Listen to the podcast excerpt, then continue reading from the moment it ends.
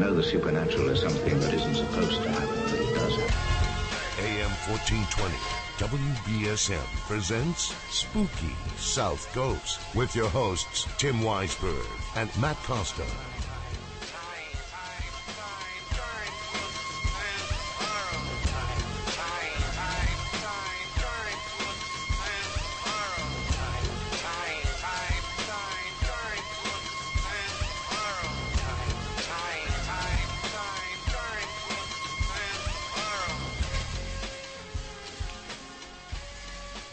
Evening and welcome to Spooky South Coast. Tim Weisberg here, along with the silent assassin Matt Costa and science advisor Matt Moniz, back here at our regular time of 10 p.m. or thereabouts.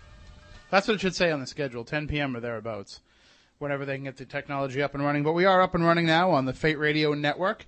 Just go to SpookySouthCoast.com and you can see the uh, Fate Radio button right there to watch the live stream from the Spooky Studio. And you're in for a treat tonight if you do tune in, because well, if you're watching, you can see.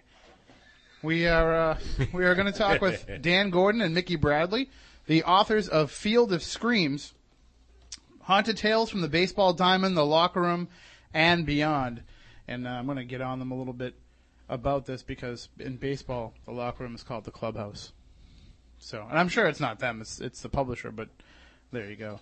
That is the book, uh, and it is the sequel to Haunted Baseball, which we had them on to discuss when that came out a few years ago, and it's uh, still one of our most popular shows. So naturally, when the sequel comes out, we wanted to have them on. So uh, we will talk with Dan and Mickey in just a few minutes, and we're going to talk to them about so many baseball ghost stories, curses. They're all out there. Normally, this time of year, though, we're in the middle of a, a pennant race here in Boston, and uh, Mickey being a Yankees fan and Dan being a Red Sox fan, we usually get a chance to get into it a little bit, but I don't think that's going to be the case tonight. So uh, we will hopefully at least get a little bit of a chance to rub things in on Mickey, but I think he's going to win. And plus, you know, his team won the, the championship last year, so he'll have some bragging rights, I'm sure. Uh, we have a call on the line here, so let's take that real quick before we go to our first break. Good evening. You're on Spooky South Coast. How you doing? I'm doing great. How are you guys? Oh, we are spectacular. Jeff. Matt, Jeff. how you doing, man? Hammered. Dude, we're all around the fire. Uh, I got the laptop out. We're listening to Spooky South Coast, watching you guys, and uh, just wanted to see if Matt was still alive. Actually, He is, Uh, but uh, yeah, we are. I can tell you that Matt Costa has his finger on the dump button, and he's going to be leaving it there all night. awesome. We had a we had a ball. We wish you guys were here. You should have done a live show from the backyard. Well, hopefully next year we can pull that off. I mean, is, we're getting better and better with this technology stuff. Yeah, well, you guys are awesome. We love you guys. You Well- want to say hi to Sarah? Sure. Hello. Hold on. Oh. There you go. Well, they're listening on the What's laptop. so up, just here on guys? delay. Hello, Miss Sarah. Well, hello, Mr. Matt. You made it. Alive, even. And and you're cognizant. You're forming words. Eh, Roughly, yes. Yeah, we, like like I was telling Jeff, we get the finger on the dump button here. Nice. I'm not That's afraid to pull his microphone away if need be. You're a smart man, Tim. You are. Uh, the rumors aren't true. All right. Well, I hope you guys are running a constant loop of Jeff's appearance on uh, most terrifying places in America from last night. Of course. Okay. We have to. We, you know, his ego needs to be built. Yet they cut Andrew and I out. Well, the uh, the MTV style edits there. I don't think they left too much room for a lot of stuff. Boom, boom, boom. Mm, no, you Quick gotta cut, quick cut, this cheesy generation, dialogue. though. Oh yeah. Yeah. So, all right. Well, I hope that uh, you guys keep partying on out there, and uh, we are we are there with you in spirit. You are. We're, we're, we'll have another beer for you, man. All right. For Thank each one very of you. Maybe Okay. a couple. Finish that wild turkey for me. All right. Tell Oh. tell Jeff we said goodbye and we love you. All right. Love you too, guys. All right. Later. Bye. All right. So ends the drunk talk for the night. Any more, Matt? You just hit that button.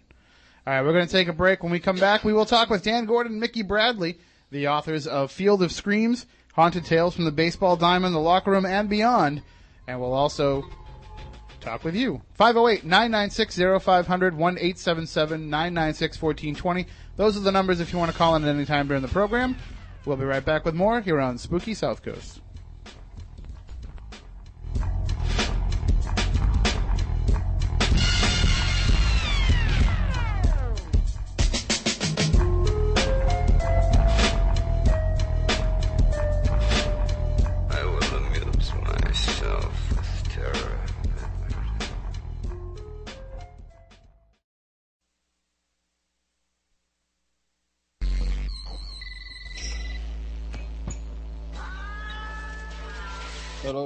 Hello. Hey man, you up? No. Wake up, I need to talk to you. I think your house is haunted. Hey, come on. It's 2.30 in the morning. I can't sleep in here, man. I'm scared.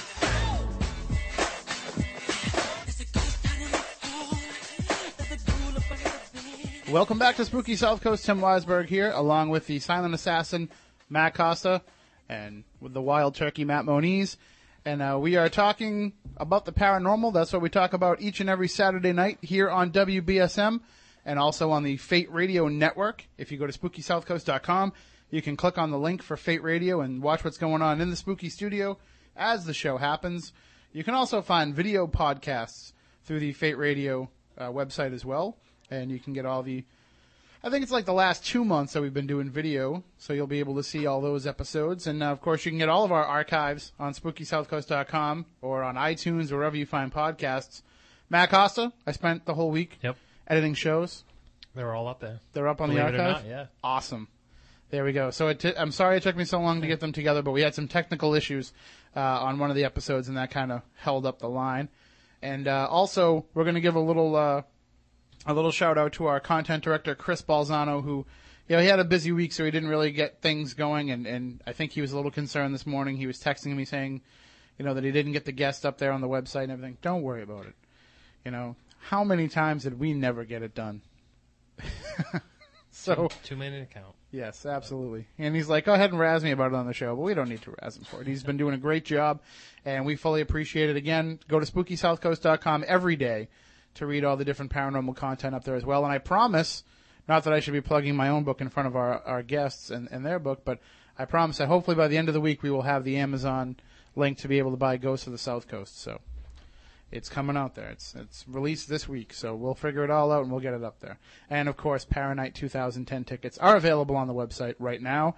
Hurry up! There is only uh, six VIP packages remaining. So if you want to stay at the Lizzie Borden Bed and Breakfast after you attend Paranight, then you better get on there now and, and let us know. All right. Well, our guests tonight, you know them, you love them. They were here before to talk about haunted baseball, and we've had them on to talk about uh, Dan's first book, Cape Encounters. Mickey Bradley and Dan Gordon co-authored the popular haunted baseball book. Bradley, a lifelong Yankee fan, has been a freelance writer for many years. He lives in Albany, New York. And Gordon, who lives and dies with the Red Sox, is the author of Cape Encounters, contemporary Cape Cod ghost stories. His writings on baseball have appeared in numerous publications. He lives in Providence, Rhode Island. So uh, we welcome Dan and Mickey to the show. Guys, I can't start it off with the usual Red Sox Yankees rivalry AL East talk here because uh, that ship has pretty much sailed. or sunk. This is Mickey speaking. After uh, after the last couple of days, I'm happy to not talk about that anyway. Yeah, come on though. In a few weeks, you'll still be able to talk about it, and we won't. So, Yes, I've got that. which, uh, as we always say here on, on on Spooky South Coast, we're full supporters of the Red Sox. But if they don't make the postseason, and we get to come on every night, every Saturday night in October and do a full show, well, that's okay too. Tim, you've always been a great athletic supporter. I am. I am. I couldn't be an athlete, so I chose to be an athletic supporter. Better than being a jock. So, guys, when we talked to you uh, about haunted baseball, you told us then that there were so many stories that you couldn't get them all into one volume, and that eventually a second volume would have to happen. And that was just with what you gathered in putting that book together. I can only imagine that with the success of haunted baseball, you had more ball players that were willing to open up and share some of their experiences. Yeah.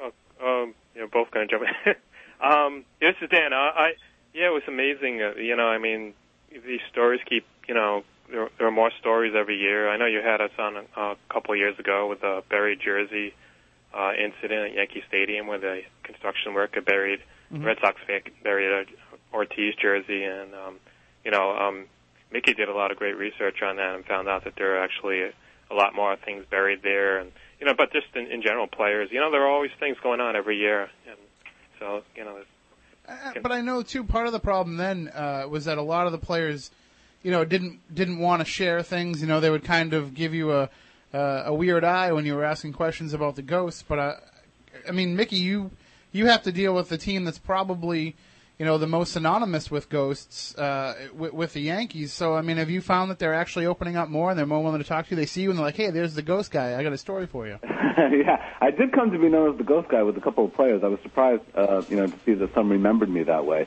Yeah, I was, you know, I know what you're talking about. It is an unusual question that we ask people, and you get all kinds of reactions to it. And there's always a danger that when you tell these kinds of stories to someone like me or Dan that you don't know, you know, it could come out in a different way, and they could easily get teased by it uh, about it by by the fans or by their teammates. But for the most part, I was impressed at how many people were willing to open up and share those stories. And you're right, with the second book, I think it got even even more um, forthcoming. I, I I can remember being in one locker room where I started asking some questions, and people started talking about a haunted hotel that they stay in a lot. And someone said, "Oh yeah, there was something on the web that someone printed out that was going around um, the locker room. Everyone was reading it and, and passing it around to each other, and it turned out to be a chapter from our first book on the Vinoy Hotel." Well, So once know- we had that sort of uh, notoriety behind us, it probably did open up a few doors and open up a few uh, uh, stories. As somebody who deals with professional athletes for a living, uh, I can tell you that they always tell you they don't read the press, they don't read what's written about them, they don't read the clippings, but that's BS. the teams put together packets and give them to them so they know what's going on, and and I'm sure that uh, I'm sure that that story went around more than anything. Uh, the, the people that I feel sorry for though are the uh, the people that have had to experience this that aren't baseball players, people who have stayed in these rooms and haven't had the, the opportunity to, to tell the story because when they tell the story, people look at them like they're crazy. But when a baseball player tells the story, it's, oh, well, you know, he's a baseball player, so it's got to be true. Well, yeah. Sorry, Go ahead, Dan. Go ahead, Dan. Oh no, I mean, yeah, but they they, they get razzed a lot. I mean, and we have a whole chapter just on on pranks and kind of players going at each other. Just uh, kind of, you know, I mean, they're all it, most mostly it's uh, believe, you know, players that do believe, you know, but they they also, you know, there's a lot of you know hazing going on in the game concerning the ghosts. So, yeah. But, when when you were putting together uh, this sequel book, and you you you know you kind of want to touch upon a lot of the same organizations that you may have in the first book. And uh, Mickey, did you find that you know with with especially with the Yankees that there was fresh stories to tell aside from the new stadium and everything? But were there other stories that hadn't yet been uncovered? Because we've been talking about the ghost of Yankee Stadium for you know 50 plus years now. Right. Well, there, and so we had that in the first book, and I was wondering. Uh, one of the things we, we talked about with players in the first book is will the Ghost make the transition to the new stadium? Because at that point the stadium was happening, but it hadn't been constructed yet. And uh, you know, Derek Jeter said that he thought that they would, and Alex Rodriguez, who who was a big believer in um, the Ghost of Yankee Stadium too, he he was sort of hopeful as well. So we did get some new stories about that. Um, of course, the jersey that Dan was mentioning being buried in the Yankee Stadium that had some uh, some great opportunities for us too. And yeah, there were other things happening uh, because you know these stories are happening all the time, like Dan mentioned before. So one of the new stories in the book um, just happened last year. It has to do with uh, Brett Gardner, who had visited a children's hospital one day. Uh, he was not supposed to play in the game that night. It was a Friday, and he spent his afternoon reading books to sick children. There was one child in particular, um, an 18-year-old girl who was very ill. She'd had a lot of problems throughout her childhood, but uh, at that point, she'd been in the hospital for three months waiting for a heart transplant, which she desperately needed. And she was getting weaker all the time. She gave Gardner, who's a big Yankee fan, a uh, bracelet. Project Hope was the name of the group that had him come in to read. Yellow bracelet, um, and told him that every time he wore it, he would hit a home run. That's unlikely for most players to hit a home run every single time. Gardner at that point had hit exactly one home run in his entire career. Um, but sure enough, that night he did end up getting in the game. Johnny Damon got thrown out for uh, arguing with an umpire. Gardner came into the game, and his first time up, he hit uh, a ball that landed in the outfield and started rolling, and he kept running. And he ended up with the first inside the park home run of the new stadium, the first time a Yankee had hit one in, in 10 years. And uh, afterwards, he talked about that bracelet. But what was most amazing about that story was at around the same time, while that game was happening, perhaps while he was rounding the bases, um, the girl's family got the phone call they'd been waiting for for three months that her heart had suddenly become available, and the next morning she was in surgery getting her heart. So those kinds of stories um, are happening. I can't say they're happening all the time, but that certainly happened since we did the first book. So with the Yankees and with lots of teams, there were opportunities to find um, stuff that we hadn't mined the first time because these things are just uh, always popping up. Well, you know, now we can officially call the new Yankee Stadium, I guess, almost a, a burial ground of sorts because there actually are human remains now at the stadium. Right. Well, you know, in, in the first book, we talked about um, how often fans try to sprinkle the ashes of loved ones on fields that uh, the departed really enjoyed. So, a lot of um, teams have that happen. Sometimes the teams will condone it. If you ask nicely, the Cubs will let you come into Wrigley Field and even do a little ceremony to sprinkle some ashes onto the field. Um, and then, of course, in other places, fans just try to take the tour or in the middle of a game, lean over and, and sprinkle some ashes. But yes, in the new Yankee Stadium, um, all kinds of people buried all kinds of stuff there to curse the Yankees, sometimes to give the Yankees good luck. And um, we know of at least one person who buried part of his father's ashes in Section 205 to try to bring good luck to the team and to give his father a, a permanent place with the uh, the team that he loved. And uh, and Dan, when did you go into Fenway Park and, and bury the ashes of the 2010 season? Uh, I think the Sox took care of that themselves. Well, I, I did realize though uh, when when um, I was reading the chapter on Babe Ruth and and you know we all know about the story about Babe Ruth's ghost and, and obviously being seen at Yankee Stadium and other places along the way. And I'd heard the story about the piano, but I didn't realize how connected the spirit of Babe Ruth was with so many places up in our neck of the woods. Obviously going back to when he played for the Red Sox, but even beyond when he would return to this area. Yeah, he, especially in in Sudbury and and uh, the surrounding towns. I mean, Babe basically he he settled there. I mean, that's where he he spent his winter months, and um, you know, starting when you know when he was with the Sox, and then even when he was with the Yankees, um, his his second wife, um, you know, kind of encouraged him to get out of New York City because he was kind of getting himself into a lot of trouble.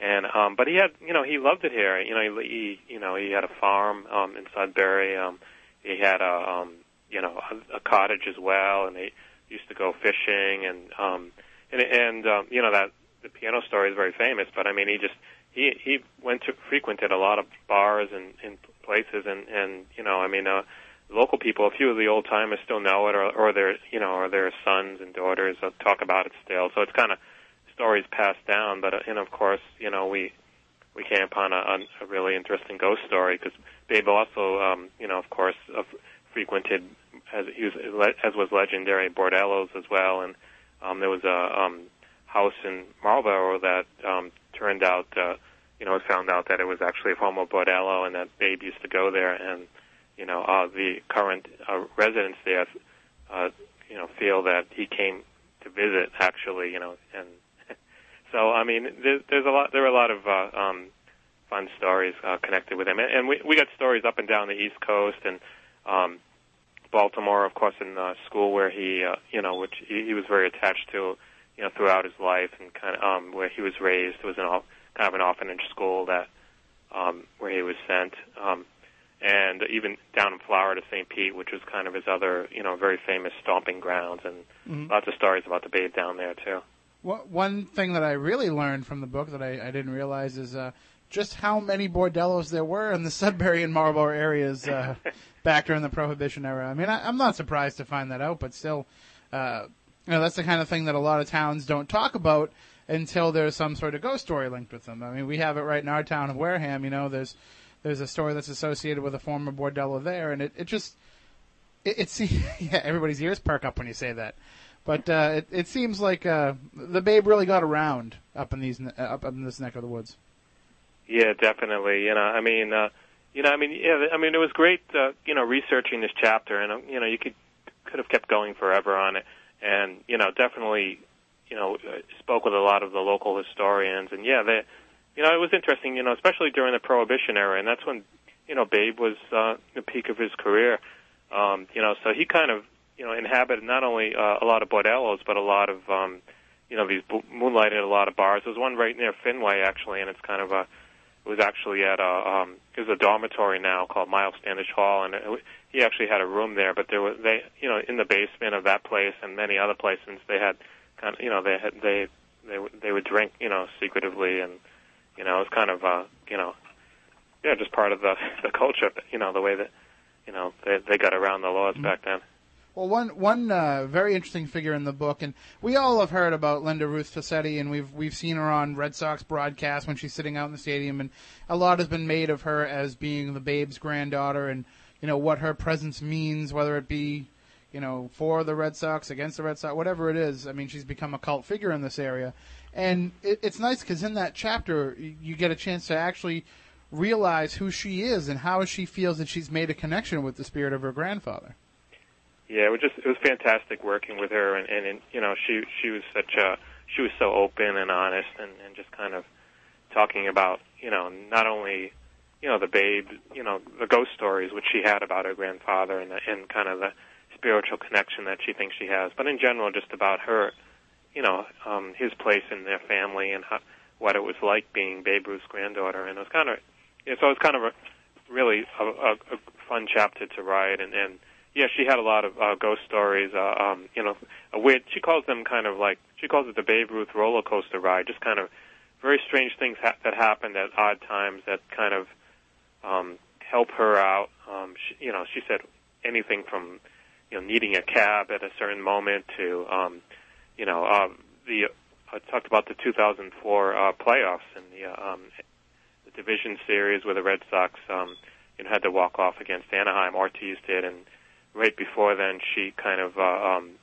she she invoked the Babe, saying that you know Babe come get into Ortiz's bat and you know end this game, and that's what happened. And then same thing happened uh, during the games against the Yankees when they came back, and the, Ortiz had those you know walk off hits. Um, um, she so she claimed it on three separate occasions. Now she she doesn't claim that you know she doesn't want to take responsibility for you know, she thinks it was Ortiz. You know, she says, uh, you know, it was Ortiz and this and that. But you know, she just thinks it's really odd that you know the timing of that and her her invoking, you know, her grandfather at that at that moment at those moments.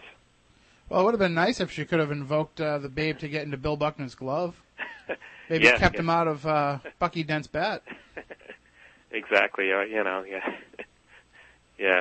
Well, one, I mean, we know the stories of Fenway. We know the, the you've talked with us about the ghost stories of Fenway. We read about them in Haunted Baseball, and everybody knows about the ghosts of Yankee Stadium. Uh, one stadium that I had never heard any stories uh, associated with, and it was just a fascinating read, was uh, Tiger Stadium, the old Tiger Stadium, actually being what sounds like it's pretty severely haunted.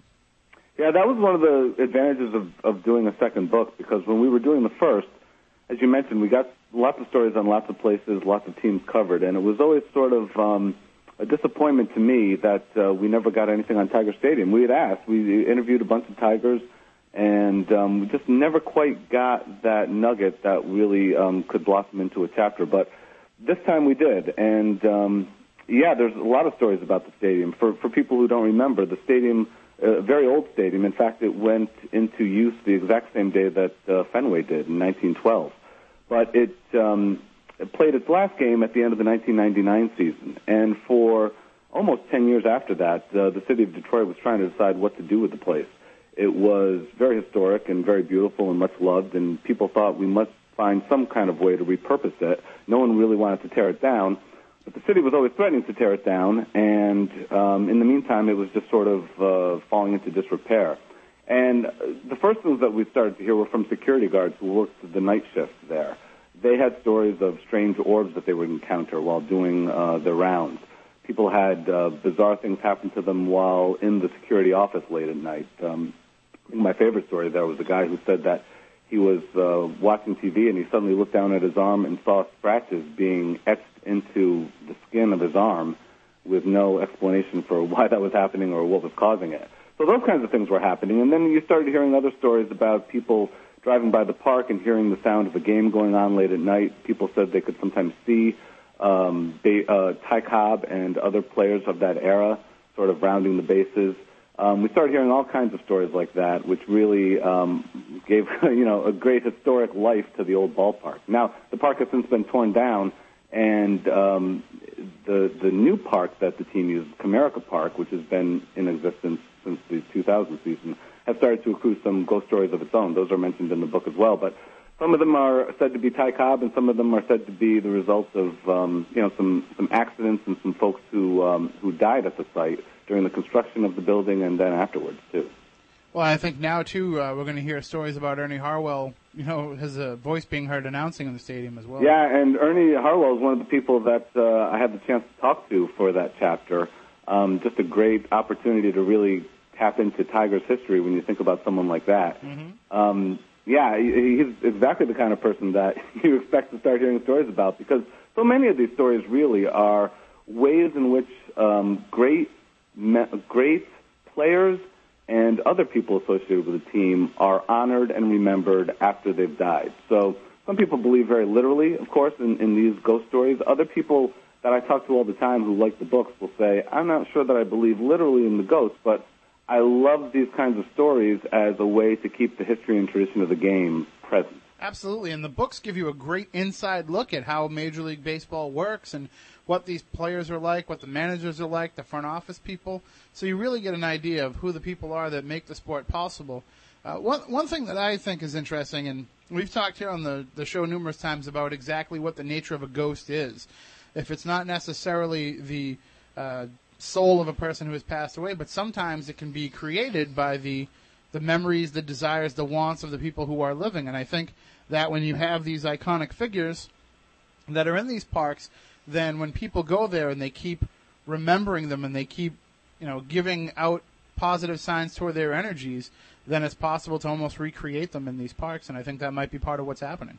That's certainly one of the things that we hear a lot. I mean, in, in talking to some of the um, ghost hunter folks that I've interviewed in the course of, of doing these these books, uh, they talk about that kind of thing. We were just talking about Tiger Stadium, and I had a chance to walk through there with a ghost hunter, and he said it made perfect sense that a place like that would be haunted or, or have spirits because the energy of people is what accumulates in a place, and and the place that they had a lot of strong emotional attachments to, or any kind of emotional response, is the place that uh, their spirit is apt to reside in afterwards. During the first book, we we um, had you know several chapters actually that had to do with the Cubs, but one talked about Wrigley Field in particular. He was just talking about Ernie Harwell, but after uh, Harry Caray died, their beloved announcer, they actually brought in some ghost hunters because the team was doing very well, and the rumor had started that he was somehow in the park helping the team out.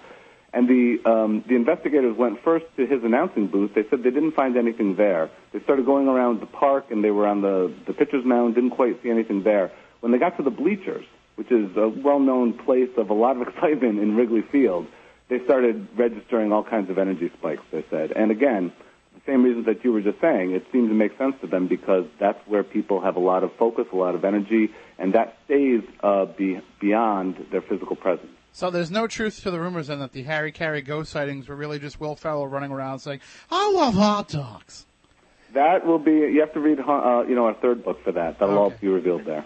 Uh, well, speaking of Wrigley Stadium, I mean, I, obviously they have the Billy Goat curse happening there, and uh, doesn't seem to be changing anytime soon. Uh, has they made any new attempts to try and get rid of that curse? People are always trying to get rid of that curse. Fans are doing things. The team sometimes does uh, does things as well. Um, probably one of the most notorious efforts that they've had in the last few years was um, a priest that was brought in when they made the postseason in 2008. The um, the team officially brought in a priest in a very quiet way. They didn't want any kind of media attached to this. Who um, rumor had it that he was brought in to, to conduct an exorcism on the field. He insists that that's not the case. He was brought in merely to bless the field, but as part of his blessing, they say uh, some kind of incantation about any negative uh, spirits or energies leaving the place behind. He started blessing the dugout um, in the afternoon before the game started, and some press was there and caught it and started, um, you know, really running with the story a little bit. The team got a little skittish about it and asked him not to bless the rest of the field. So there's videotape that was shown on ESPN of um, a priest in robes walking around with holy water and sprinkling it in the dugout. And Crane Kenney, the um, president of the Cubs, was with him and helping out in that. Um, but they really disavowed it pretty quick afterwards. Well, they've tried this before. I remember they tried to do it at Fenway Park, but uh, it didn't work because the priest that they got to conduct the exorcism was not a real priest. It was Father Guido Sarducci. So, you know, if uh, had he been ordained by the Catholic Church, there might have been a chance. I got the perfect way to, to solve this whole curse of the Billy Goat. It would just involve losing about a half a stadium's uh, profits for one day. Have everybody that goes to the game bring a goat with them. Well, they've they've certainly tried bringing goats into the field before. They've, um, in fact, the the man who put the original curse on the team, Billy Goat Sianis, was his nickname was Billy Goat. Um, his nephew still sort of continues that tradition today. He runs the tavern, uh, a series of taverns there are now, and he has brought a goat to the game on several occasions. He claims that he was turned away um, the night of the Steve Bartman game. Uh, that he was there with a goat, and they didn't let him in, and that's why the whole Bartman incident happened. Uh, but he's been there. He's been there, invited and allowed to come in on several occasions. Usually before um, postseason games, they'll bring a goat in and parade him around the field, but it hasn't quite had the desired effect yet. Now, in the last couple of years, also some uh, fans who maybe have a little bit too much uh, energy for this have um, left the, like a, a, goat's head. Um, and I think some kind of disembodied goat bowels or something on the statue of Harry Caray just outside the park prior to the start of the season. Obviously, that's nothing that the team wants anything to do with. No That's one wants creepy. anything to do with. Well, hey, Billy Goats in the stadium, not really so good for the curse, but great fertilizer for the infield. There you go. All right, well, why don't we take a break? Uh, when we come back, I want to talk to you a little about about uh, the Angels uh, Stadium in Anaheim because this is a, a spirit that we deal with a lot here uh, on the south coast of Massachusetts. That's Native American spirit. So we'll take a break. When we come back, more about Haunted Baseball sequel, Field of Screams, with Dan Gordon and Mickey Bradley. When we come back here on Spooky South Coast.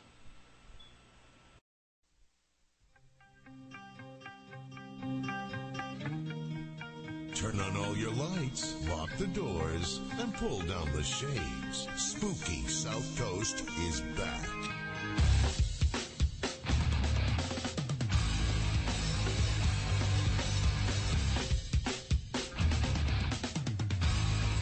Don't. You're the producer. Don't listen to me.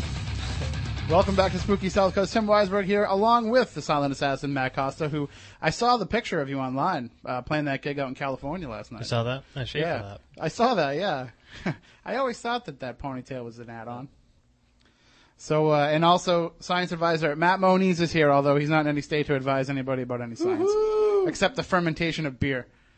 All right. Well, we are talking with uh, Mickey Bradley and Dan Gordon, the authors of Field of Screams, Haunted Tales from the Baseball Diamond, the Locker Room, and beyond. And, and guys, I had mentioned before the break, uh, A- uh, Angel Stadium in Anaheim, and some of the ghost stories that are coming out of this are, are downright creepy. It's, it sounds like there's a, a real Native American presence there. Yeah, we had a, um, we, you know, in in our first book we covered uh, uh, injury curse for the in the stadium. That long, players have long thought that you know that uh, they believe that the ballpark was built over a Native American burial ground, and they believe that that was causing some um, both injuries, fatalities. Um, you know, and and the Angels have had a long uh, tragic history. There's, uh, players are being shot, um, car accidents, and just a higher amount of, of fatalities than, than other teams. And um, but also just uh, uh, you know, but it, after they won in '02, that kind of went away. Um, But you know, there've been ghost stories too, and, and um, uh, we we talked to uh, some stadium workers that had stories. Uh, first came out Troy Troy Percival actually kind of led us to that. He he tipped us on these stories, and then we he's um, and then we went in and started talking to. We talked to a clubby who, a longtime clubby who thought who talked about a boom box uh, sliding uh, off of a shelf before his eyes, um, and also one uh, playing you know blasting music coming on by itself. Uh, but some of the oddest stories actually came from a former bat boy, a, a longtime bat boy. who, You know, he reported like hearing you know odd odd noises, a sensation of being watched, apparitions of players, uh, apparitions of workers, um, apparitions of a former coach, Jimmy Reese, who was a beloved coach who was with the Angels uh, for in different capacities for over six decades. Um, and um, even some of the weirdest stories he had were, you know, uh, apparitions coming down the hallway and uh, following him, and and faces on the wall. And he described them kind of as Native American faces, and he kind of thought because of Native Americans, the way they, he kind of, the way they're buried, and we we talk about this too in our uh, chapter on Cooperstown, um, which I can touch on later. But basically, you know, buried in a crouching position, and he he kind of uh, kind of could almost pick that up as he was walking through the corridors. So some really bizarre tales from that ballpark. Well, and uh, of course they do have a few guardian angels there as well. I mean, of course uh, Gene Autry, who is you know, nobody, no owner loved a team probably more than he loved. Uh, he loved the Angels, and and now uh, Nick Adenhart. You know, a lot of the players I know they feel he's watching over them as well. Yeah, that was really nice. To, uh, we, we wrote about that as well, and and got some nice uh, comments from players. Uh, you know that they kind of thought, you know, in many ways that Aiden was watching over them after he, you know, he died in a car accident in April, uh, tragically hit by a, a drunk driver.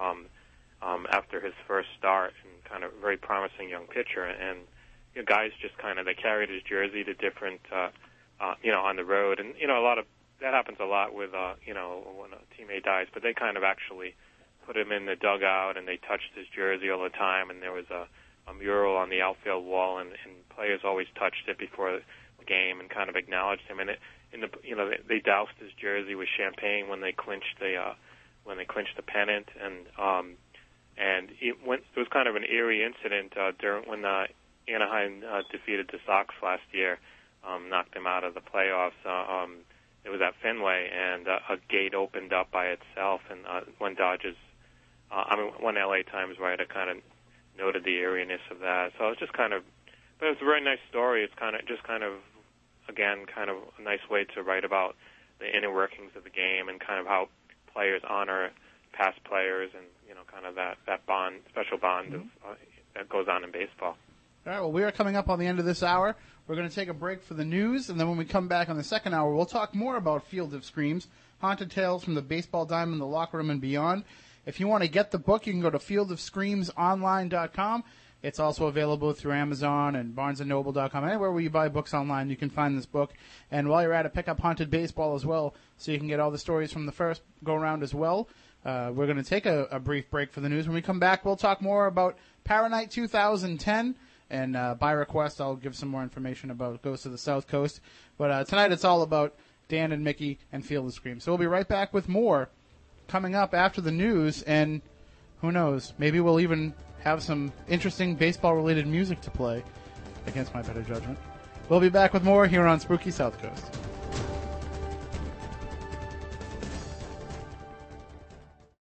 Spooky South Coast is back. It's Saturday night. I have no date. A two liter bottle of Shasta and my all rush mixtape. Let's rock. I can smell your fears. I'm not afraid.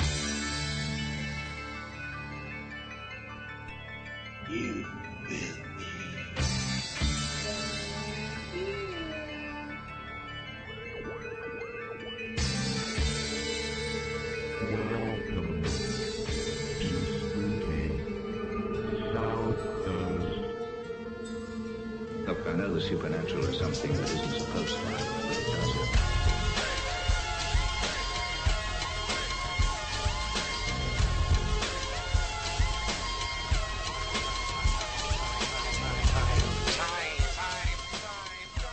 right, welcome back. Hour number two of Spooky South Coast. Tim Weisberg here, along with the silent assassin Matt Costa and science advisor Matt Moniz. And we'd like to thank everybody that tunes in and watches on Fate Radio, including Eric Lavoie, who's watching for the first time on Fate Radio. Just go to fatemag.com slash fate radio, or you can just click on the link on spookysouthcoast.com. That's the easiest way to get there. You can join in with us in the chat room there. The, some of the usual guys are in there, and uh, we always have fun in the chat room during the program. And also, if uh, if you are a Fate Radio viewer and you want to go back and watch some past shows, just uh, go through the Fate Radio archives there, and you'll see some of our past shows uh, and some of the other great programming that they have on Fate Radio as well. I know that uh, you know sometimes when you're you're sitting home alone, especially now that it's like Halloween, getting to be Halloween season. You know, you you want a little good paranormal programming, and Fate Radio always has something fresh and new for you to check out. So whether it be audio only shows or or shows with video, there's plenty to keep you occupied in that regard. But you know what else you can do is you can go out on October 20th to Paranight 2010 at the Water Street Cafe in Fall River. Tickets to the event are just $45 per person, located just across from historic Battleship Cove. The Water Street Cafe was originally a print shop when it was built back in 1844. In its more than 150 years of history, the cafe has accumulated more than its share of ghosts. And so we're going to have a great event there. We're going to have a cocktail hour at the beginning with live entertainment. There's a rumor that the the world debut of the van, band EVP will be that night. They're going to play a two song set prior to the uh, dinner buffet that's going to be happening. So yeah, you do. You get a buffet dinner with us. I mean, when was the last time you went out and you got three great paranormal lectures and a buffet dinner for under fifty bucks? So we're going to have Jeff Belanger, who you've seen on the most terrifying places in America, or uh, or America's most terrifying place. I don't remember what it was. Uh, he'll be there talking about legend tripping. Uh, we're going to have Robert Murch, the world's foremost Ouija board historian and collector, and he's going to have some of his talking boards with him as well. And uh, then I'm going to give a little talk on the ghosts of the South Coast as well. And uh, numerous other paranormal personalities are going to be in attendance. Different researchers, investigators, people that if you have questions about the paranormal, these this is the perfect networking opportunity to learn. Maybe you want to join a group. Maybe you want to have an investigation done of your house. These this is the time to come out and talk to these guys. Forty-five dollars a ticket again. You can't beat that price just for dinner alone. I mean, we we've eaten at the Water Street Cafe. The food is great, and uh, you can just go to SpookySouthCoast.com, click on the Paranight 2010 banner right at the top of the page, and purchase your tickets through PayPal. Uh, but if you want to purchase the VIP package, which includes the night stay at Lizzie Borden Bed and Breakfast, uh, then please email me tim at SpookySouthCoast.com so we can make the arrangements for that. I know that uh, there's uh, the Lizzie and Emma suite is taken up for the night, and the chimney room, the uh, Hosea- Jose and Olton room on the third floor, are taken up. But every other room is open. That includes the Morse room where Mrs. Borden was killed. So that is open right now. If you want to be able to get in on that, uh, the prices for that are, are just amazing. I mean, $265 to stay on the third floor. That includes lodging for two and tickets for two to the event, and $315 for second floor rooms. So if you would like to get involved in the VIP packages, again, email me, tim at spookysouthcoast.com. But everybody else, just go to PayPal. You can buy your tickets there. If for some reason you can't use PayPal, uh, either give shoot me an email or give me a call here at the studio or come by in the next few weeks and uh, we'll sell your tickets that way as well so we just want to make sure that everybody that wants to go to this event has a chance to get there i think we might even uh, have matt costa drive a shuttle bus for people that don't drive no you're not going to drive a shuttle you're not you don't Sure, have the why not? license do you have the endorsement on your license Um, no, but it Well- hasn't stopped us before. That's true. that is true. And uh, if you do want to pick up the new book that I uh, just have released from the History Press, Ghosts of the South Coast, it'll be available uh, this week. It, it, it's in their warehouse. It ships out this week. Uh, the specialty shops and the metaphysical shops should have them uh, in the next week or so. Followed uh, another week after that, maybe before it hits like Borders and Barnes and Noble and those places. But I can tell you that October 13th at 7 p.m. I'll be doing a book signing at Baker Books in Dartmouth. Uh, and then on October 24th, I'll be doing something at the uh, Haunted Bog at the Tihonet Village Market in Wareham. And on October 30th, there'll be a signing at the Old Company Store in Wareham. That's uh, from 1 p.m. to 5 p.m. as part of an all-day event they're having there. So, you know, a few chances to get out there. There'll be more up there. We're putting them all up on a site we're making that'll be linked up through SpookySouthCoast.com. We, we could probably go live with that by next weekend, Matt, right? Oh yeah, definitely. We can go live with it now. I mean, if we have to. Well, I still got to take some links down that are not appropriate. Yeah, yeah, I was thinking about that. And every time I forward it to the publisher to show them the progress that we've made on the site, I'm sure they click on those links too. So They're hilarious, but they are, but yeah, they're not. They're not really good for promoting the book. But again, Ghosts of the South Coast, 1999 from the History Press. So uh, it is available. And if you do buy it anywhere else and you can't make it to any of the signings, you know where to find me every Saturday night. I'll be glad to sign it for you. So. All right, that's enough plugging of my own book. And now let's get back to the guys who are actually good at this. The guys who have written not one but two books on the idea of baseball and its ghosts. And the new one is called Field of Screams Haunted Tales from Baseball Diamond, the Locker Room, and Beyond. Guys, I know that I don't have to blame you for this. I know that I have to blame the, the publisher. But you guys know that it is. They, they don't call it the locker room in baseball. Well, they do. I mean, yeah. I mean, they call it the clubhouse, yeah. But uh, you know, it's, a lot, it's thrown around. Yeah, it's just not as common. Yeah, it's kind of. yeah. Yeah, but I mean, you know, it sounds we- it sounds better to the to the casual, you know, non-hardcore baseball fan when you say locker room. That's how they know they're really getting inside. You say clubhouse, they're like, yeah, I don't really know what you're talking about. well, this the book is being marketed toward regular people who are not necessarily, uh, you know, professional baseball players. So. But p- people who are big time baseball fans and, and really diehard baseball fans are going to love all the stories that come out of this book. And I, I know that, you know, out of all the sports, I'd say baseball is probably like third on the list of what I follow. I write about football, I write about basketball. Those are my passions. But I do enjoy the history of baseball more than I do the modern game. I think you know the modern game has been kind of ruined the last few years with all the steroid scandals and all the other stuff that's been going on. So it's what's good about this book is it takes you back to some of the simpler times and some of the I, I almost want to say the better heroes uh, of the bygone era. And uh, of course, one of those being Roberto Clemente, who is a hero not only as a baseball player but as a human being. Because not a lot of not a lot of people realize, but when he lost his life, he was actually uh, on a relief mission to help people back in his native Puerto Rico, right? Yeah, actually, uh, yeah, he was uh, help. Uh, he was actually helping uh, on on his way to Nicaragua from Puerto Rico. Yeah, there was a, a huge earth, massive earthquake in 1972, and you know, so many people died, and it was you know to this day there are still ruins standing from that. You know that haven't been you know buildings that are still you know um, you know remnants.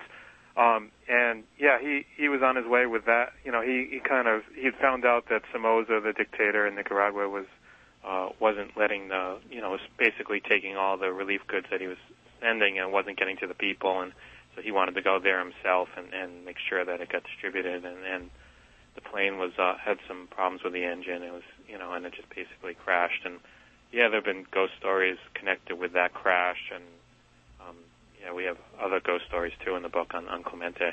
And it seems like many of the Puerto Rican players that are in Major League Baseball today, they feel a, a special connection with the spirit of Roberto Clemente. Yeah, definitely. Yeah, I mean, and, and guys, I mean, like Carlos Delgado, you know, future Hall of Famers, Carlos Beltran, you know, different guys, you know, they wear it, and you know, I mean, we even, you know, I, I during the research, I went to, uh, I was in, in the World Baseball at the World Baseball Classic interviewing players, and I remember attending a Puerto Rico game, and like so many people had signs up, like saying, you know, Clemente lives. I mean, and this is uh, he died in '72, and it's, so it's 38 years later, and people still remember, and kids still, you know, argue over who's going to get number his uniform number 21, you know, in, in little league and things like that. So it's still an honor to wear, you know, to wear that number, and to, you know, he's still very well remembered, and people are very proud of him, and yeah. Well, I, baseball has really honored um, his his good service. There's a Roberto Clemente Award that is given to players who show exemplary community service. So, yeah, players like that get. I mean, his his fame is sort of extends beyond the game in a certain way because he's he's just known as someone who was really uh, about more than just what happened on the field. Well, also too, it seems like uh, many of the Pirates players of today, uh, you know, they they feel his presence around them all the time, and some of them welcome it, and some of them are a little freaked out by it. But it, it seems like he's watching over his team.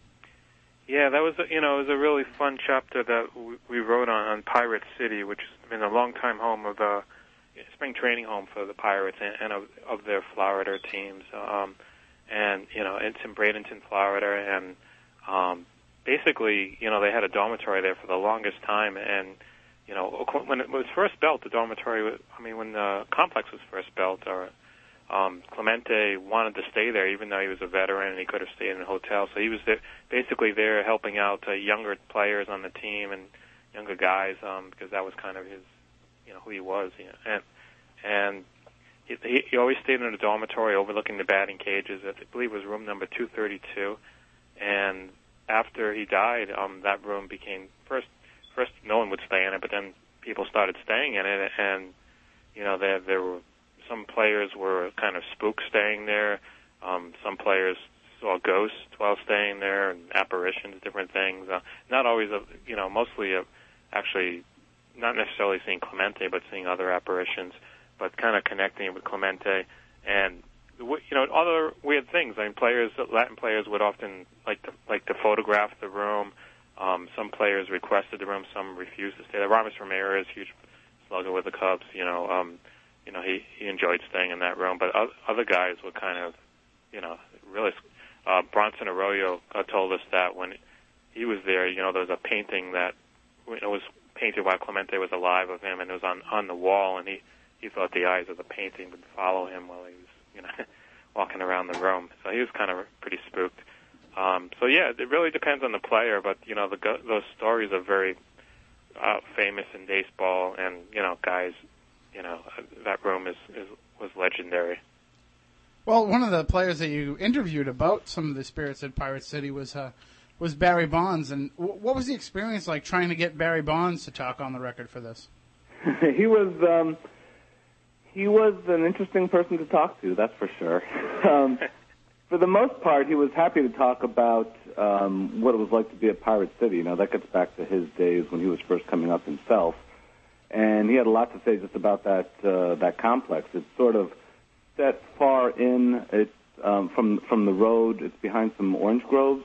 It's um, you know back in the days when he was there, it was relatively primitive compared to the place that uh, players stay in today. There was no television, or I think there was just a television in, in one main room. There were four guys to a room, and nothing like that today at most of these uh, spring training complexes. So he had some stories, some fun stories just about you know what it was like to be there. He used to sneak out. He said, um, you know, there was an 11 o'clock curfew, and he would sort of sneak out to try to sample whatever nightlife he could find, and then sneak back in at three o'clock or four o'clock in the morning.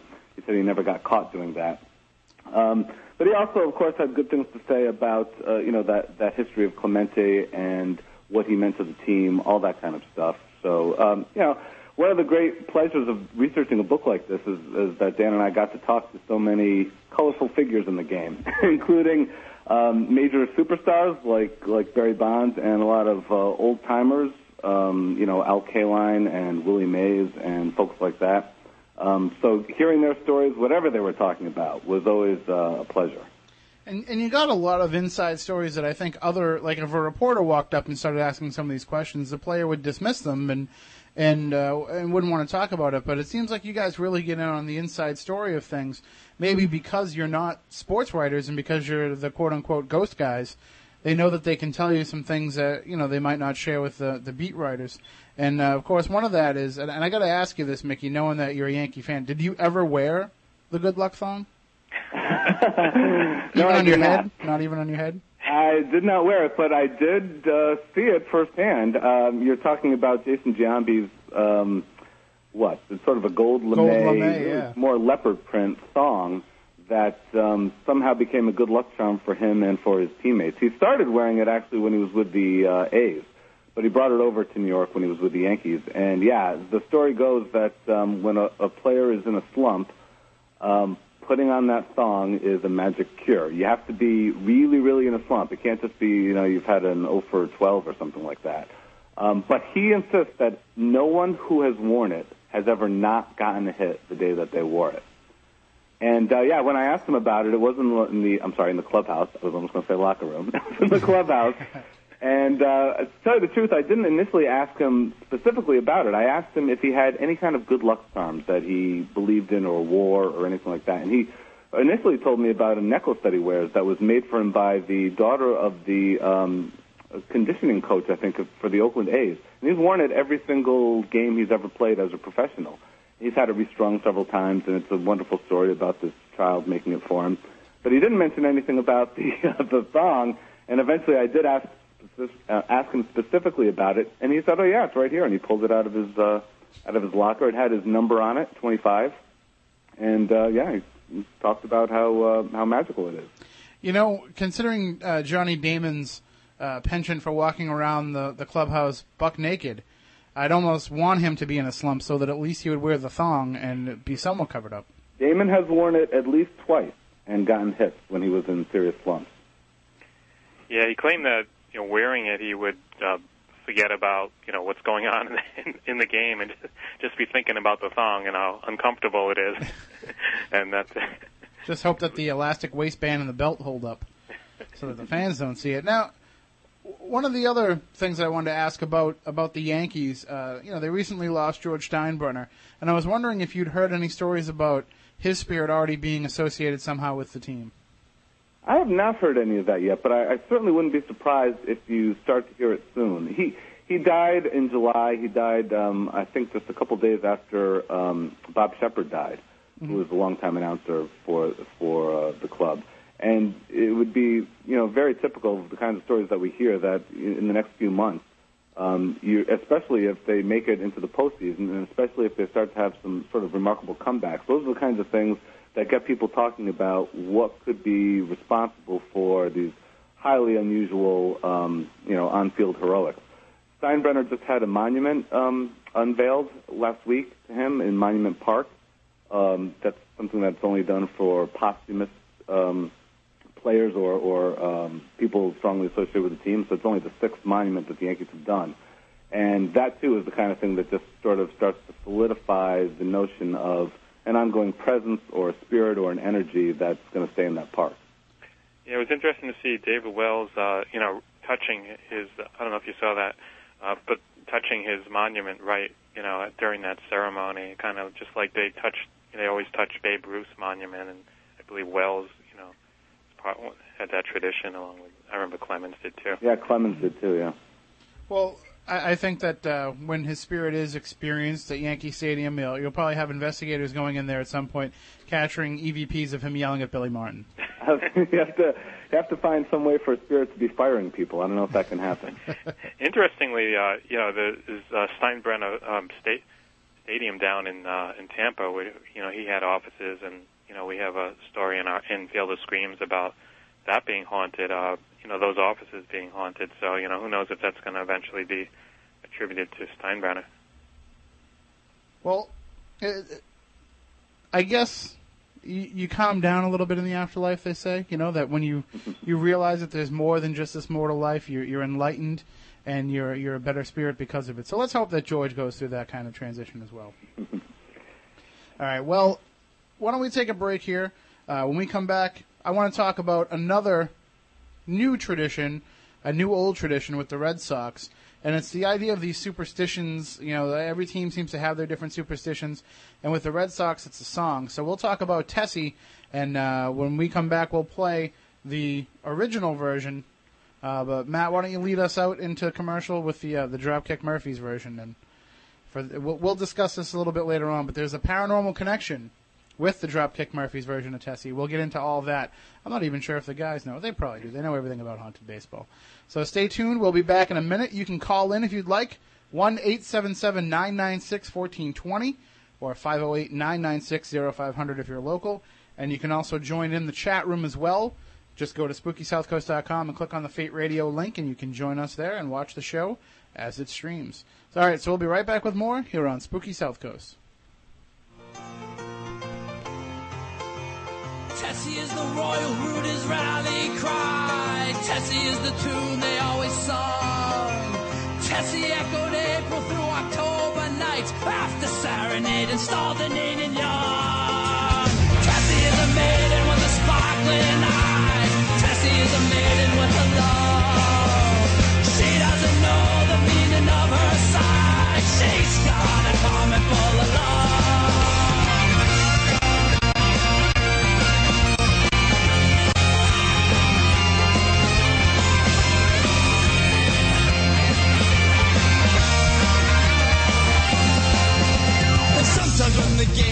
is on the line, them away up the road from third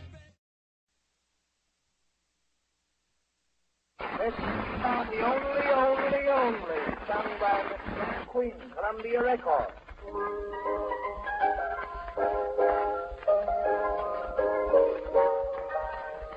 Yes, Tessie is a maiden with a sparkling eye.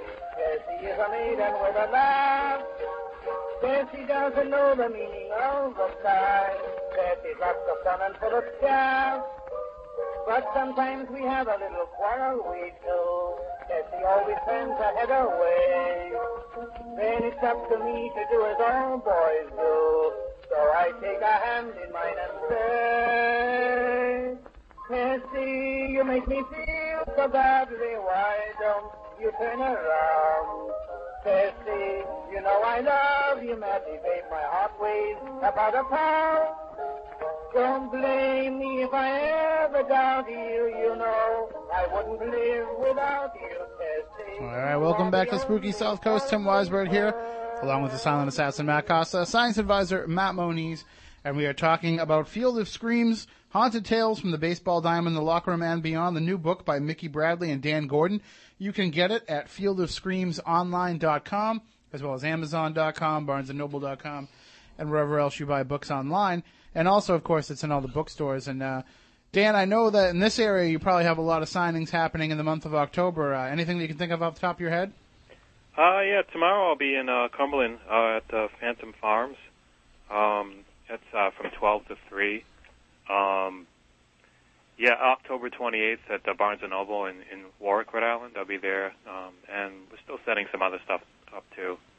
Well, uh, keep Wednesday, October 20th open if you can. Oh, okay, sure. We'd love to have you at Paranight 2010 to sign copies of the books for people. Oh, that would be cool. Yeah. All right. And plus, I don't think we've never had the chance to meet face to face, you and I. I know. We always like uh, always. We don't. it's like yeah, we're in the same I building, but never at the same time. So we'll we'll definitely make sure that we alleviate that situation because we'll both be out out and about signing books and doing different things. yeah, so. congratulations on your book. By Thank way. you, thank you. Well, wait till you read it before you congratulate me.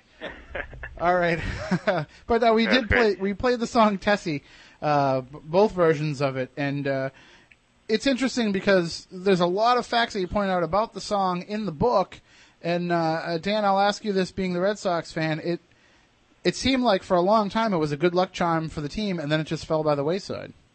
Yeah, exactly. Yeah, it was like, uh, you know, it kind of, you know, it evolved back in the era when like fans were really, um, you know, they weren't driven by like, you know, announcers and scoreboards and telling them what to pr- program and then what to sing and everything. But it was kind of more, you know, it was, they used to sing, you know, fans used to invent songs, and there was a group of fans called the Royal Rooters, and they uh, basically, uh, you know, came up with a song during the 1903, the first, very first World Series, the 03 World Series, and um, it, uh, you know, they sang it both at home and on the road, and it really, you know, started driving the Pirates crazy. And Honus Wagner, um, legendary pirate, uh, you know, Hall of Famer, you know, claimed that, you know, years later that that kind of affected the outcome, and many other, you know, and the Red Sox kind of, uh, he took that series. They won over the span that they used. They they sang that from 1903 to 1918. The Sox won five World Series. Um, they were 25 and seven, had a 25 and seven win loss record um, in in the World Series games. Um, and then it kind of when the Royal Readers, uh, I'm sorry, the Royal Rooters um, faded out, so did the the song, and just disappeared. And, and um, I over the years, uh, a few fans kind of like speculated, well, maybe that if they put, brought the song back, the Sox might start winning, you know, like, and um, but nobody really did. One year they played it on a, a record player, and it didn't really do much. Um, and then uh, in uh, 2004, um, 2003, actually in the off season, um, Dr. Charles Steinberg started talking with uh, Boston Herald reporter Jeff Horrigan, and started, they started wondering maybe there's something, you know, maybe they could recreate the song. And uh, Horrigan wrote the lyrics, and they, um, the Dropkick Murphys were interested in doing it, and yeah, it was great. We interviewed, uh, you know, all the players involved, including, uh, you know, the Dropkick Murphys, and it was it was really, and basically, uh, well, anyways, the, to make the long story short, they they played it in the '04, and the very first time they played it was uh, in the game that uh, um, where A Rod was plunked, and then he went after. Uh, I mean, then uh, Varitek, uh, you know, hit him in A Rod in the face in that very famous game, and the kind of many people thought that was kind of the momentum turner of that season, and basically every time they played it since they've played it uh, in five games. That's it. Um, in live in the ballpark. The, Sox are five and zero, and always win in dramatic fashion. And they've only played it in two years, in 04 and 07, the two years that they they you know won it all, won the World Series. And um, so, you know, definitely, you know, there are believers, especially in the Sox front office. There were a lot of people were convinced that that that the song had something to do with it. But even started, some of the players were convinced, and and you know, like uh, you know, was saying to the Dropkick to Murphys uh, when they, you know, like say, hey, you're you're our good luck charms. Um, and you know, Ken Casey, the lead singer, vocalist, and bass player for the Dropkicks, definitely, you know, believed that. You know, he he was one of the first people to predict that the, you know, and he said it even in his liner notes that this song would bring the Sox to the series. So, I don't know why they don't play it every year live. Yeah, I was going to ask that. Why don't they just keep playing it live if yeah, that's the I know. case? But yeah, yeah. I guess it's probably, uh, it's probably for the same reason they can't wear the thong every day. yeah, that's true. Too much of a good thing. Exactly. If you you'll you'll lose the magic if you keep trying to squeeze it all out of it. Well, it was interesting too that uh, they they couldn't use the original lyrics, obviously because they, they don't make much sense uh, for baseball, and even the Royal Rooters didn't use the original lyrics; they made up their own. So, uh, John Hor- uh, Jeff Horrigan had to write new lyrics uh, for the new recording, right? Yeah, exactly. And basically, he wrote uh, lyrics that were about the the original um, Royal Rooters and them them singing the song. So it's kind of like a, the song within the song, and you know, and he, he did a great job. And and you know, I mean, obviously, it's a you know it's a popular song to this day, and um, you know so, you know beyond baseball fans. So Absolutely, and uh, and of course, Dan, I know you know the the connection, the paranormal connection uh, with that song and and the paranormal in this region. Jeff Horrigan's brother being John Horrigan, who's a big supporter of the paranormal uh, here in Massachusetts and puts together the Mass Monster Mash every year. yeah, it's really cool. Yeah. Just one of those things, you know. It just shows that uh, all this stuff's connected somehow. So, uh, you know, Mickey, I guess you know if you wanted to, we could get somebody to write a song for the Yankees. I mean, they seem to be doing all right without one. uh, well, they play New York, New York at the end of every victory in the stadium. Yeah, but that wasn't written for them. Uh, it wasn't written for them, no. So Tessie wasn't. Well, I guess the redone version was written for them. Yeah. I like to play the Liza Minnelli version better. That's just because you're tired of having to hear the Sinatra version all the time when the Yankees win.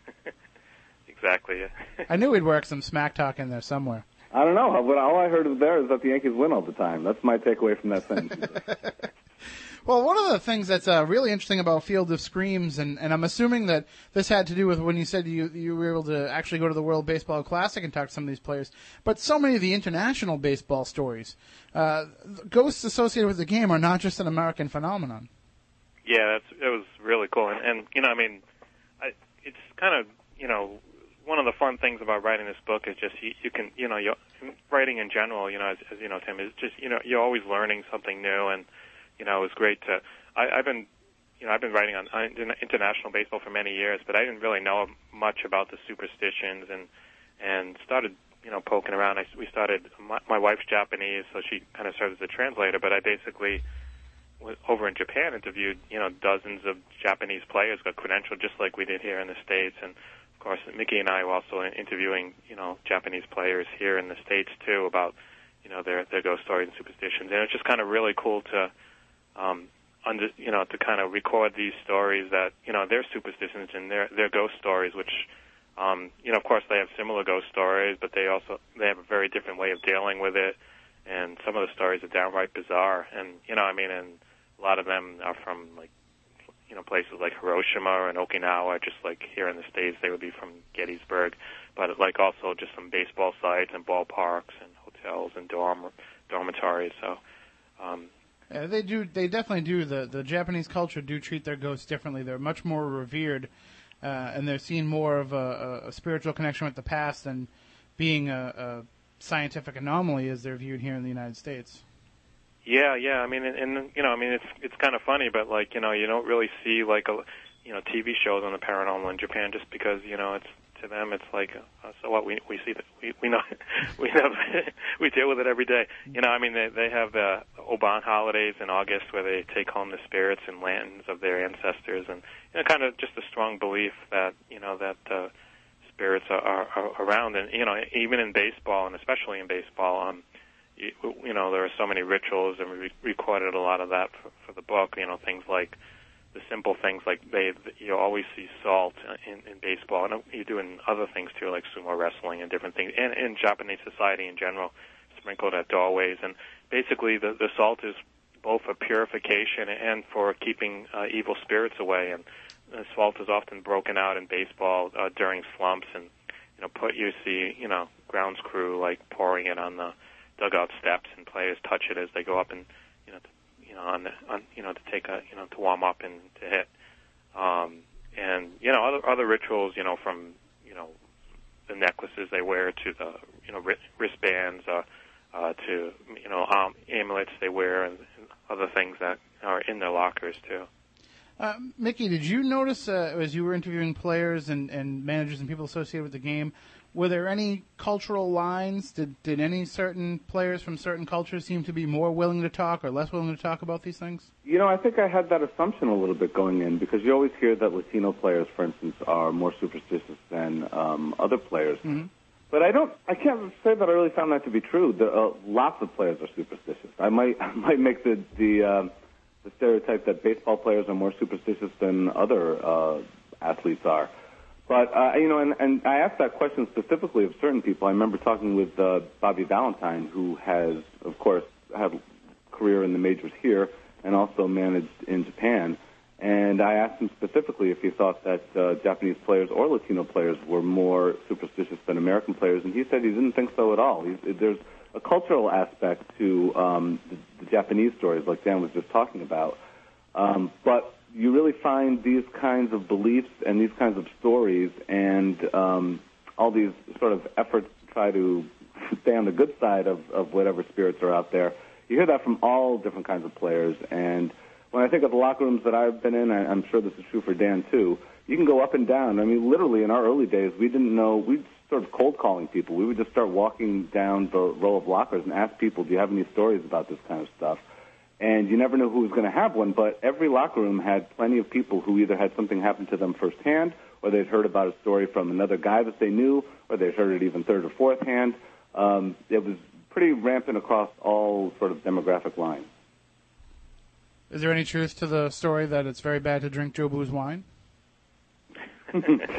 um, I wouldn't recommend it. I'm looking at my brother here in the studio. I don't think he got that one. It's very bad to drink Jobu's wine from uh, Major League. hmm Pedro Serrano. I think that's where a lot of those, um, some of those, uh, I'll call them stereotypes, come from. If you, if you know, I'm thinking of that movie and also in Bull Durham, where there's a lot of superstitious uh, players, and again, they seem to be play, playing up the Latino angle even more there. And just superstitions in general uh, in this area, coming from watching Nomar go through those histrionics every time he got up to the plate for so many years. I mean, that's just shows you right there. The, the, I mean, even Ortiz. I mean, people people uh, talk about his, you know, at bat ritual, but uh, I always thought that was kind of more to psych out the pitcher because when you see somebody spit on their hands and rub them together, they're expecting to do some dirty work there. So. Yeah, and Yeah. some players some players prefer that word you just used. They'll say they have rituals rather than say that they have superstitions. Now the ritual is such that if they don't do it every time, they get very panicked, and it can be things like you know never stepping on the foul lines, have to drive the same way to the ballpark every time, have to eat the same food um, before a game, or uh, step onto the field at exactly the same time. All those kinds of things that you hear about from various players that are fun stories for uh, for fans to follow. Yeah, these things are ingrained. I mean, players talk, you know, say that their little league coaches teach them these things. So it's not just uh, superstition. And Nomar himself, you know, like like Mickey said, he you know he called them ritual. He said it wasn't superstitious. That it's kind of just think, you know, everything that he did had a purpose and you know was taught by his coaches and and worked. But you know, he definitely looking at. I mean, every other player we talked to when we talked about superstition, would I mean, many players would say, "Oh, go talk to Nomar." So you know, it's all a matter of perspective. One question I do want to ask that was in the chat room a little bit earlier is uh, a listener wanted to know if there are any umpire ghosts that are ever seen. Are, are there any phantom calls being made by uh, by somebody from the beyond? Maybe this year after the Galarraga game, and you, um, you know, you got the no hitter taken away from him, a perfect game rather. Um, uh, I don't, I don't know, Mickey. Have you heard any? I, Yeah, I haven't heard anything like that. Um, you know, one of the interesting things we found is that the stories do come from from everywhere. So we uh, we've been talking about some of the players that we talked to. They have a ton of stories, but we've also talked to some folks, front office folks, and certainly to a lot of fans. Anyone connected to the game has heard or experienced some of these kinds of stories. Umpires, I will say this, are a little hard to, to get to to interview because Yeah. they're in their own section of the park and they're very much, um, you know, shielded from the press at all times. They have to keep their impartiality, all that kind of stuff. So I think that's probably why we haven't heard more stories from them. But I'm sure if we were to knock on those doors a little bit more, we would get a, a lot of stuff from those guys as well. Well, if there's a volume three in the works, you can definitely contact Joe West because I think he runs his own website, JoeWest.com. He's the only umpire that thinks that he's bigger than the players, so I'm sure he'd be willing to give you a little bit of information. Now, one thing that I was, uh, you know, it's just it comes up briefly in the chapter on Tessie, uh, but I, I I realize that this actually happens more than I, I thought about. Is the idea of these little mascots that they had in the early days of baseball, uh, the little Rastus and Eddie Bennett and Charlie Foster. It seems like there's these been these people that are associated with organizations that are supposedly human good luck charms. Uh, but one that you didn't mention in the book, and I was a little surprised, Mahau Mahau didn't make it. Do you remember Mahau Mahau?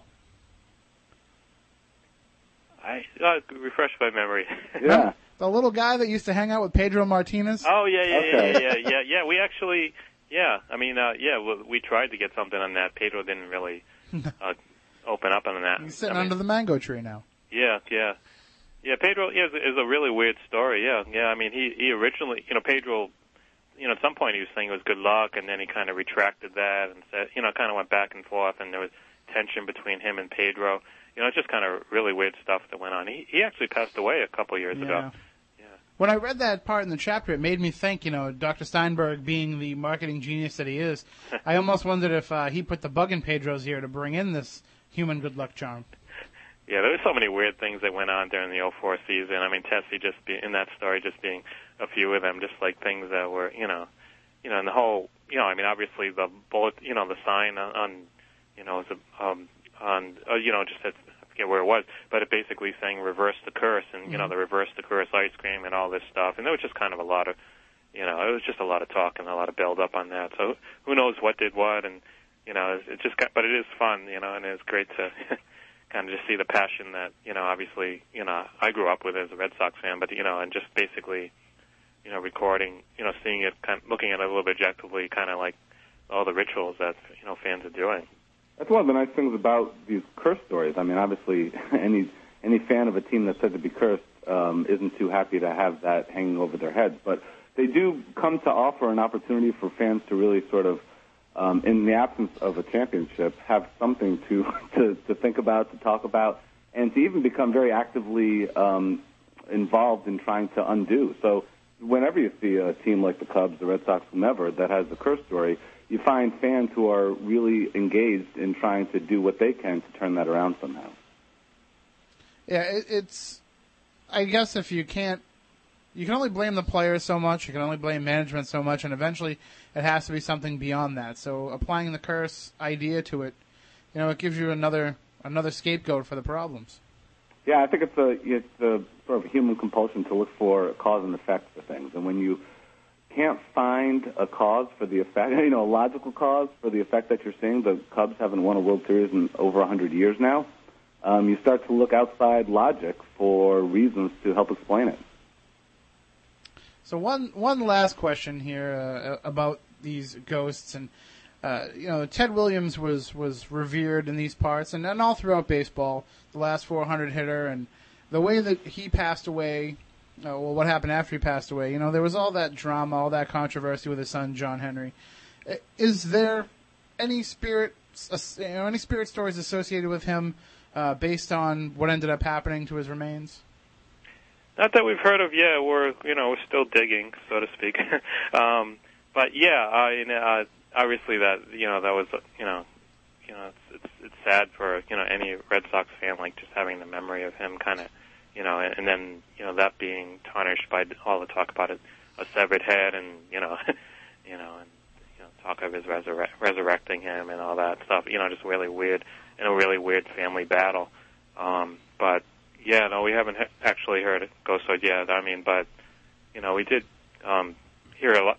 Actually, you know, we do write a lot about him, and you know, obviously in Haunted Baseball and, and Field of Screams, just you know, because he is part of, you know, he's part of. You know, there are so many great stories out there about him, and they kind of work their way into some of the chapters on Cooperstown and on on the Red Sox, and you know, and so forth. So it's kind of nice to, to to work him in somehow. But you know, eventually the Splendid Splinter will probably work his way into one of our books too.